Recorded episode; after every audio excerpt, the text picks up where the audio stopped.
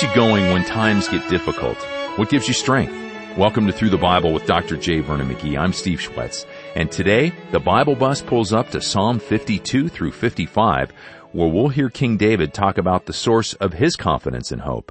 But before we get started, we've got just enough time to read an email from Cindy in La Habra, California. It's a bit long, but stay with me because God's work in her life really is remarkable. I've been a Bible bus rider on and off for years. I began riding full time about three years ago, Cindy writes. Because of Dr. McGee's faithful mission to teach the whole word to the whole world, I have been drawn into a deeper understanding and love relationship with my God and Savior Jesus Christ. To go a step further, being a part of the World Prayer Team has transformed me. Let me explain. Through her high school years, our daughter faithfully served the Lord. She went on several mission trips and was the president of Fellowship of Christian Athletes on her high school campus. She was a light for Christ, always pointing others to Him. Sadly, that all changed when she went off to a university. She began listening to the world and has been drawn that way ever since. She no longer reads God's Word, listens to His still small voice, or wants to attend church. She even has a boyfriend who is Muslim. As you can imagine, we were shocked and our hearts are broken. I must confess, I had a hardness in my heart toward Islam. I didn't know any Muslims and didn't know much about what they believed. After months of anxious wrestling with God, in the middle of the night, He spoke these words clearly to me. She was mine before she was yours. I got the message loud and clear. He's got this, not me. My job was to pray. It was not long after that I joined the World Prayer Team. Along with praying fervently for our daughter, I began praying for the different countries and people around the world. As I read the stories and prayed for them, I asked the Lord to soften my heart toward Muslims and our daughter's boyfriend. Well, God performed surgery on my heart. I began reading books written by former Muslims who had found freedom in Christ. This taught me much about Islam and how to build bridges instead of brick walls. I also asked that he would bring into my life just one Muslim who I could minister to. Long story short, he not only brought me one, but ten. God has brought me into a ministry of working with refugees from war-torn countries in the Middle East. When they ask me why I am involved, I say it's because what Jesus has done for me and in my heart. My daughter is still a prodigal, but I trust that in His perfect timing, she will be a regular on the Bible bus again in the future, and if it is God's will, with her boyfriend seated next to her. Building bridges instead of brick walls. I love that. Well, thank you, Cindy. Thanks for telling us about the amazing things that God's doing in your life. I know it encouraged me and I'm sure it has everyone as well. What's God teaching you as we study His Word together? Well, you know we'd love to hear your story. You can email us today at BibleBus at ttb.org. You can always send a letter to Box 7100, Pasadena, California 91109. If you listen in Canada, write to Box 25325, London, Ontario N6C 6B1. You can also call and leave a message at 1-800-65-BIBLE. Let's pray and thank God for His Word in our lives now. Heavenly Father, thank you for the reminder of your presence in the dark valleys of life. Would you help us to hear your Word today? In Jesus' name we pray. Amen. Let's open now to Psalm 52 through 55 on Through the Bible with Dr. J. Vernon McGee. Now, friends, we come to another little segment of Psalms that belong together. They are a little cluster beginning here with Psalm 52 and going through 55. And here you have a great prophetic picture that you'll get nowhere else of the coming Antichrist, the man of sin, as he will domineer over Israel and this world during the end of this age. He'll be a world dictator. And you'll find our Lord referred to him in the Olivet Discourse Matthew 24, Daniel speaks of him coming, Paul speaks of him coming. Now, all of these psalms are maskil psalms. We've seen that that means that they are psalms of instruction. And these psalms give us deep and spiritual truths concerning prophecy, concerning the future. Now, there are a great many wild things being said today in the field of prophecy. There's fanaticism in the great department of eschatology today, the doctrine of future things. And some things are being said that ought not to be said. And right now, because of the anxiety and uncertainty of this day, many people are turning to the Word of God. And of course, prophetic conferences are springing up everywhere, being put on by churches that before never were interested in them. And certain men get interested in these things that never were before. And they go out on a limb. Now, here is a section that could be instructive to a great many relative to this man of sin that's coming. And I'm going to hit some high points here today. Now, I want you to notice Psalm 52. I'll just lift out one or two things. Again, the introduction here, the superscription, is inspired, part of the record. It says to the chief musician, Maskil, that is, this is instruction, a psalm of David, when Doeg, the Edomite, came and told Saul and said unto him, David is come to the house of Ahimelech. In other words, here is a man who betrayed David. And because of that, David actually was hurt by so many men who profess to be his friends who betrayed him. We'll see one in particular in this section. Now listen to him. This is a mark of the Antichrist. Daniel says he'll speak great swelling words, boasting himself. Well, listen here. Verse 1 of Psalm 52. Why boastest thou thyself in mischief, O mighty man? Boasting of his sin, you see. When David sinned, he kept quiet. He didn't say anything. He's under conviction, deep conviction. But you know that man in the world sins, he loves it. He boasts about it. That'll mark the Antichrist. He'll brag about that. And that's the difference between a child of God and a child of the devil. The child of God may sin just like the man in the world. He has the same kind of nature, that old nature. But my friend, the difference is this, that the man of God will not be boasting about it, hang his head in shame, hate himself. But the sinner, he's going to brag about it. And the man of sin will be that kind of a man. In fact, he will be the epitome of that. And all the sinners will love him because of it, you see. And this man goes on, verse 2 Thy tongue deviseth mischiefs, like a sharp razor, working deceitfully. And the end of verse 1 said, The goodness of God endureth continually. You see, God tolerates him for a short period of time. Even apparently, God can't stand him very long, period of seven years. Now we are told in verse 3, Thou lovest evil more than good, and lying rather than to speak righteousness. You've heard it said of some people that they'd rather tell a lie even when the truth would be easier to tell. And that'll certainly be true of the Antichrist. Listen, the thing that's said of him here, verse 4 Thou lovest all devouring words, O thou deceitful tongue. Now, here are names for the Antichrist.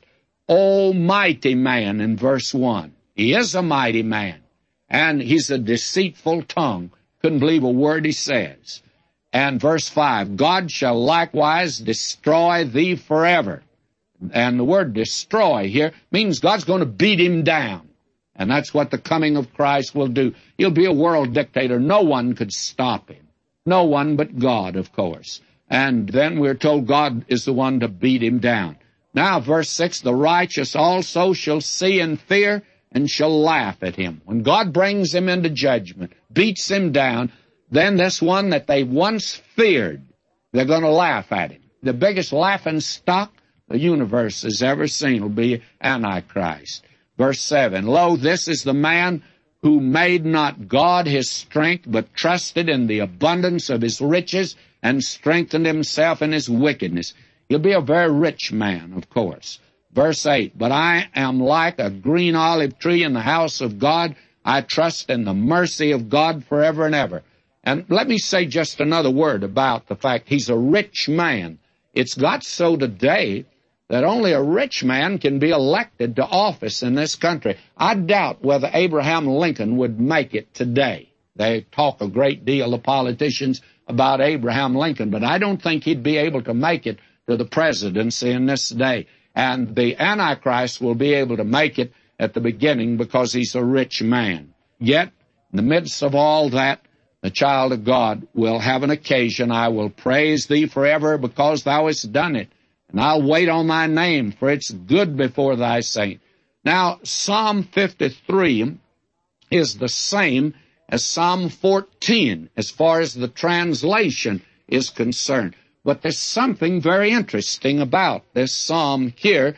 It begins, the fool hath said in his heart, that's the insane man, there is no God, corrupt are they, and have done abominable iniquity, there is none that doeth good. Now, the Antichrist will be an atheist. And this psalm here is called a Mahalath, and it's in sorrow and sickness. It corresponds to the mournful conditions of the last days when Antichrist is ruling. He is, of course, an atheist.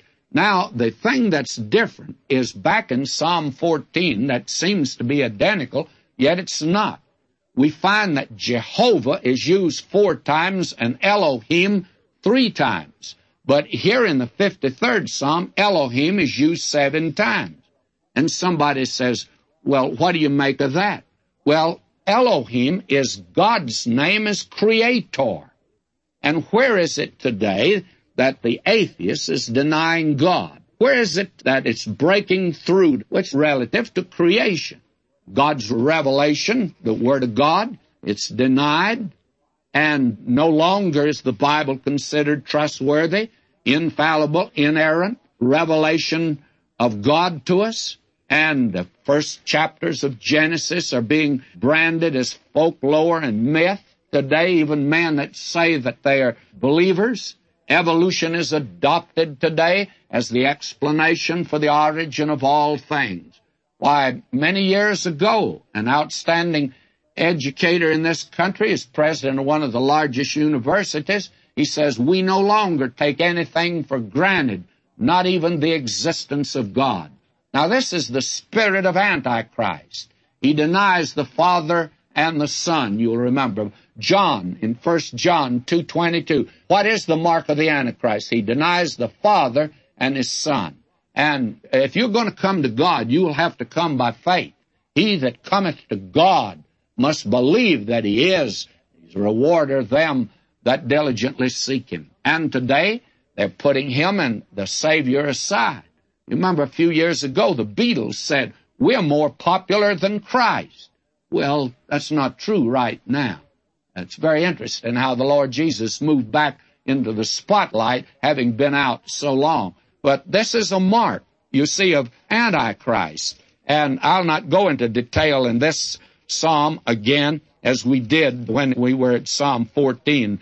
Now in verse 6, Oh, that the salvation of Israel were come out of Zion, when God bringeth back the captivity of his people, Jacob shall rejoice and Israel shall be glad. Now, friends, I do not see that God is through with the nation Israel, unless you're going to just absolutely deny the inerrancy and the inspiration of Scripture. Oh, that the salvation of Israel were come out of Zion. When God bringeth back the captivity of his people, Jacob shall rejoice and Israel shall be glad. I'd like to see you get around that, my friend. And yet today, there are men that say they're believers. I noticed today that a great company of the amillennialists, I studied in an amillennial seminary. I think I know this crowd pretty well.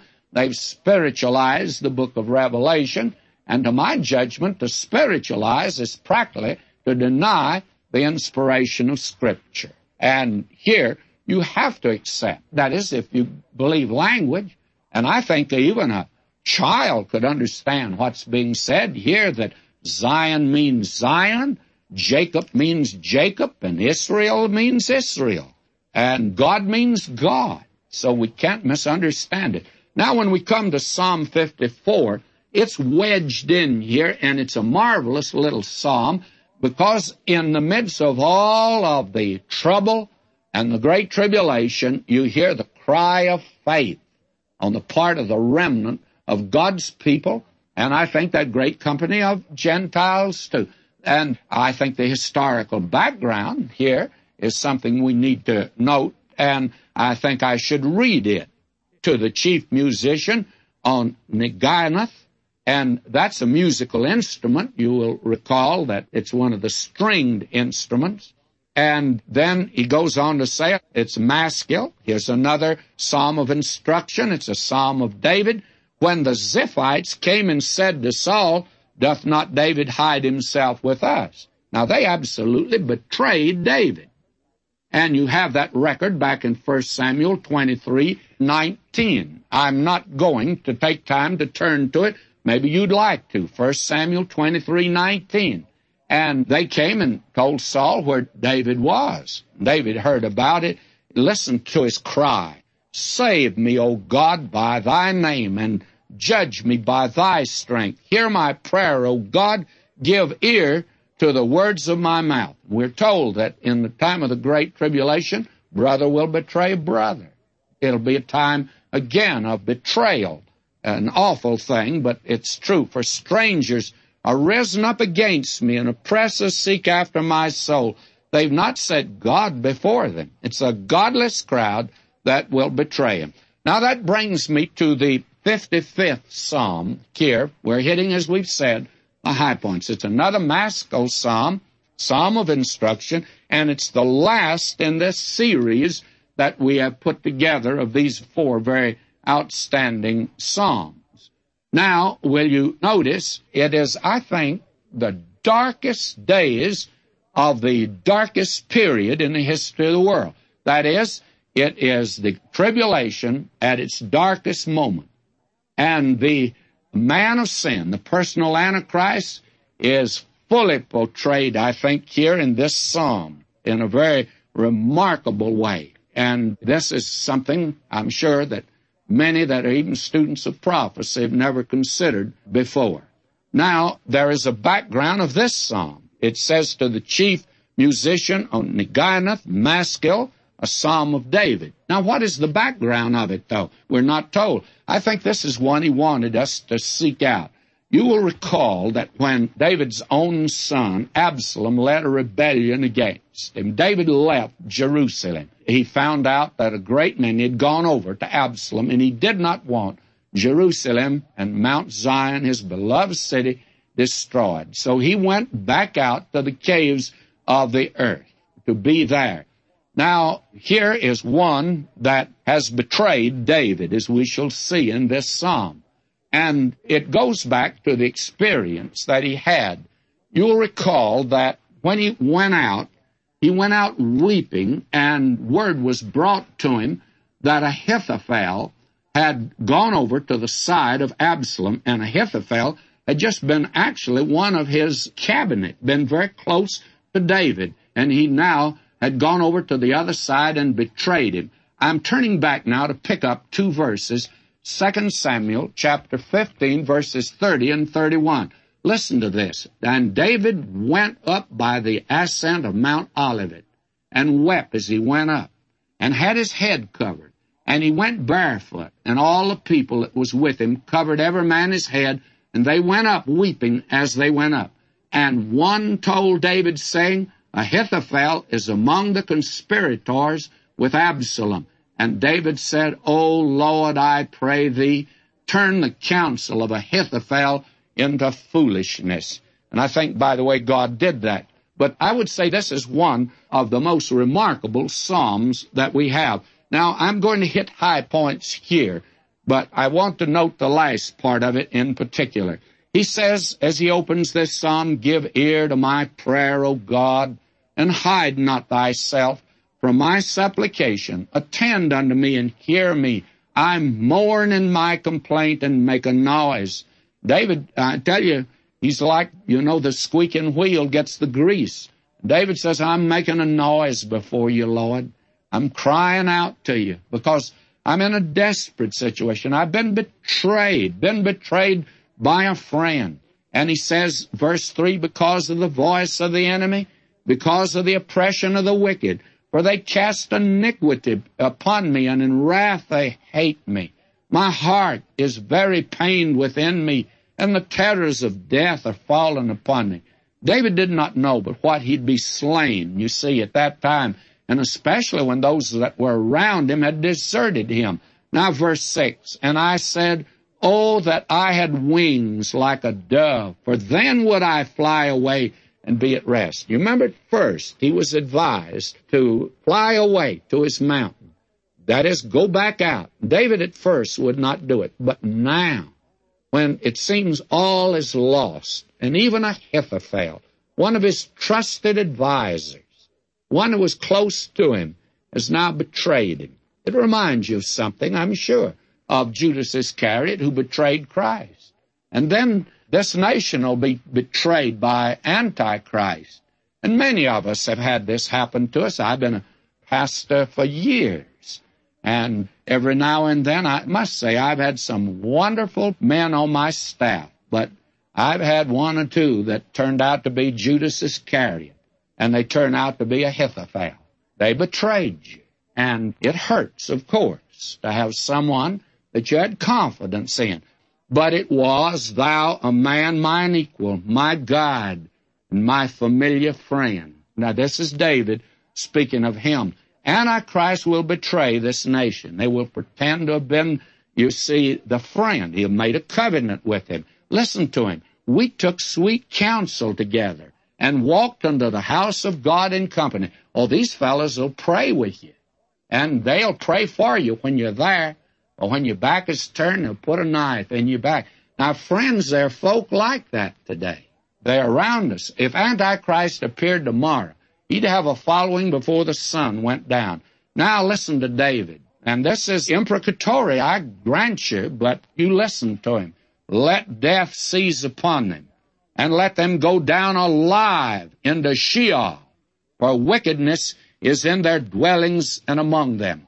We have a frightful expression today, and I think it's terrible. You hear it in the world. Sometimes you hear somebody say to another, go to hell.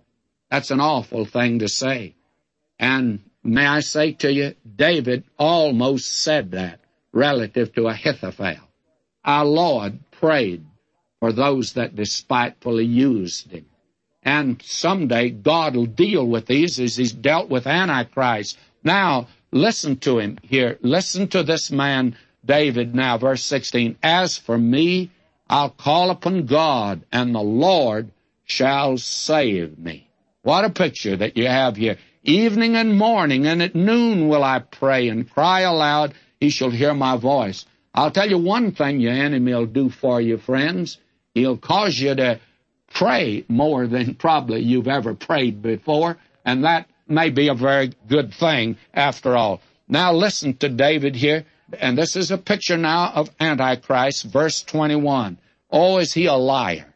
And the devil is called a liar from the beginning. Antichrist is right out of the pit of hell, friends. Listen, the words of his mouth were smoother than butter, but war was in his heart. His words were softer than oil, yet were they drawn sowing.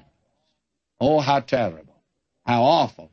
Pretending to be a friend of David and at the same time plotting against him.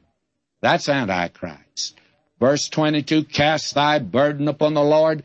He shall sustain thee. He shall never suffer the righteous to be moved. Now, may I say this to you today, Christian friend, and I can speak after some experience. Turn your enemies over to God. Vengeance is mine. I will repay, saith the Lord. Turn them over to God.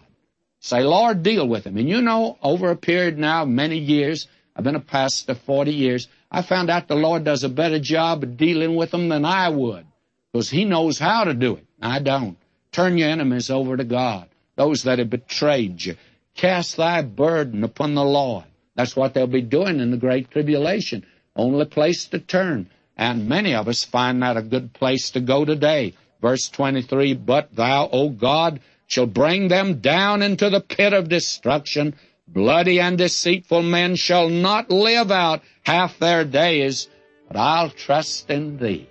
What about you today? And what about me today in this world? Are we going to start crying and hating people and start criticizing them? No, my friend. May I say to you, let's start trusting the Lord today. That's the way out. May God richly bless you, my beloved.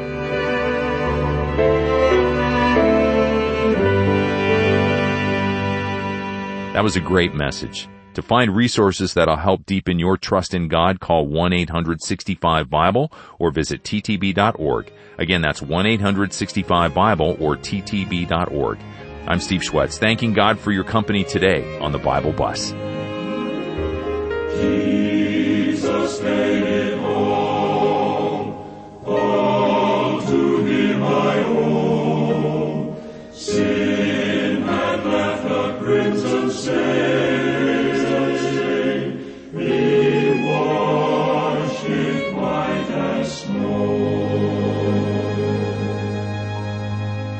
Through the Bible is a five-year study of God's entire Word, and together we discover God's purposes in history and our lives, found only when we believe in Jesus Christ. Do you know Him yet?